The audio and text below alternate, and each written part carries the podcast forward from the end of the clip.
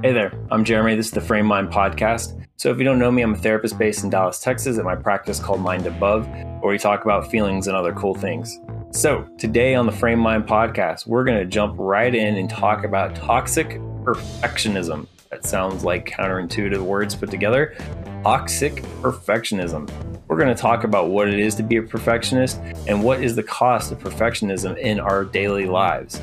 Stay tuned. Are you listening? Damn. Uh. Yeah. Uh. Yeah. What is perfectionism? Perfectionism is an internal pressure we put on ourselves to achieve at this unrealistic, incredibly high standard, also known as perfection. Perfectionists can feel like this need to appear perfect all the time. It's frequently seen as a positive trait in our society because it often designates success. That success justifies the behavior. Reality, though, perfectionism is rooted in fear of failure and judgment and a strong sense of self criticism. It becomes unhealthy. It makes us do things that are counterintuitive for our mental health concerns. So, the dangers of perfectionism. Well, the dangers of perfectionism can include things that also self defeating, such as thoughts and actions that absolutely make it harder to achieve the goals we set out to achieve.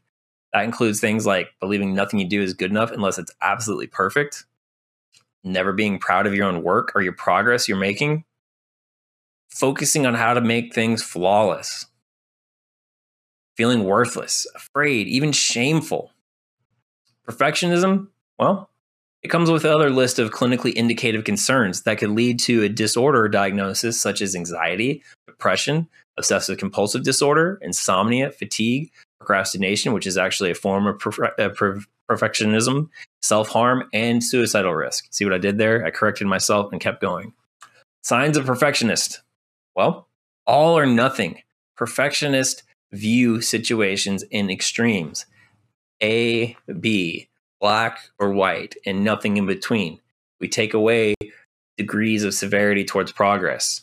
So, an example may be you get asked a question that you're caught off guard by, and you didn't think you would have an answer for it in the best of your ability. And so you answer it. And even though you're correct, you tell yourself you were wrong and that it went terrible. High standards of perfectionists include you have to put 100% of your effort into 100% of the task in order to prevent failure. And you may even expect others to do the same. Ooh, that could be tough. Perfectionism often is linked to your self confidence and self worth, which is in regards to your accomplishments. So you enjoy validation from others, and you often sometimes can struggle to see others achieve and be successful. It takes the fact of joy away from your own experience. Uh, it can be challenging to trust others to complete tasks correctly. As a result, you want to take control of situations instead of delegating. Other examples can include your designated perfectionist can complete group assignments alone to ensure they get done right instead of evenly dividing work amongst the team. Ooh, I hit you somebody. It got you there. Vexation. You often will make mistakes even when they're small. You'll take those smallest mistakes and view them as failures. Procrastination and avoidance. So perfectionists may put off tasks or not complete them all in the and if there is a potential for failure. And that instead leads to a focus on tasks they know to be completed perfectly. Excessive time consumption. So, as a perfectionist, we take longer amounts of time completing tasks compared to the average person in order to make sure that work is perfect.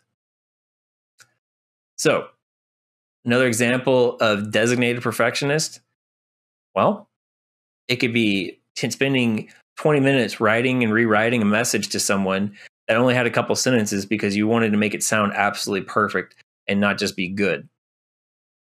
Sometimes it leads to a sense of being never finished. So you struggle with determining when there's something that you should be done with it, as opposed to continuing on and on and looking for areas to improve before actually revealing that the task to others. And the task is not complete unless it's absolutely perfect.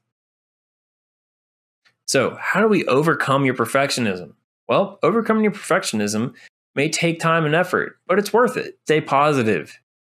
Focus on what is good enough already inside of you and what you find worthy in yourself. You could also pay attention to your thoughts that are all or nothing.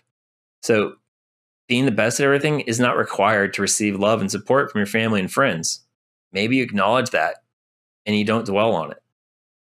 You know, watch, watch other people, observe how others that create imperfect work and actually accept their actions as good enough and move on.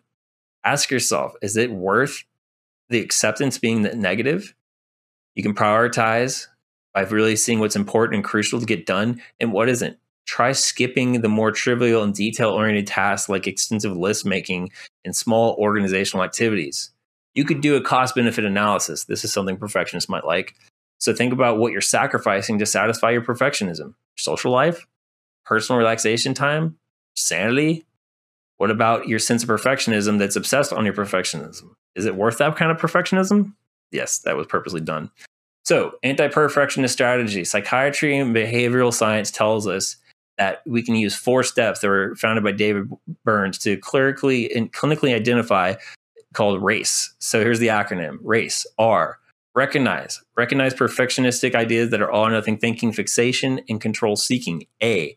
Aiming for perfection instead of look for other goals to achieve. C. Check for underlying fears that they're like judgment and failure. Uh, e, expose yourself to the fear. Expose yourself to the fear. Let go. Don't be afraid to try. So, I hope this was helpful and I hope it gave you some good information and advice to seek out how to adjust your perfectionism. And as you address your perfectionism, also give yourself the opportunity just to practice kindness. And that kindness doesn't mean that you are going to be some aloof person whose head's always in the clouds. You get to be realistic. Don't worry. Anxiety and worry, they occur, and that's okay. With perfectionism, though, we don't allow ourselves the absolute joy of it being good enough. If we can find something good enough, we can find, we can put it to bed and move on. We have to find a way forward. And as we find our way forward, that allows us to be and feel better than we did before. And it also allows us this release and it, it takes the tension off of us when we can absolutely feel good about the work or the thing that we are doing and involved with also too imagine going to work and other people getting an opportunity to do tasks that you often take on on top of the other work you're doing life hack as you can call it that would be great. Perfectionism doesn't make you have to be a perfectionist anymore. You can address it. You can face it. And if it feels like it's too much for yourself check out some great books. Check out online. There's some awesome resources out there. Also you could talk to a mental health professional. Find somebody that helps you address that sense of perfectionism. Earlier, I mentioned that procrastination is a form of perfectionism. Here's where we're going to blow your mind on that. Procrastination is built in a sense of fear, a fear of messing up, of not accomplishing. So we will put off tasks or things that we need to do because we're so afraid of it not being perfect, we'll wait till the last minute. Procrastination may lead to a sense of success for some because you can wait to the very last minute, but it's also unnerving when you sit around and you wait and you, you finally, finally get to that thing you need to do. And you have that Hail Mary experience where you're trying to make it, and it can lead to that sense of all or nothing. So, perfectionism has many diverse aspects, but the biggest thing we want to take away from it is we don't have to be perfect all the time. We can be good and we can be good enough. And that allows us a sense of belonging and a sense of awareness and a sense of existing as we are. That's such a relief when we think about it. I hope you guys have a great week and I hope you enjoyed this and stay tuned for more. Thanks.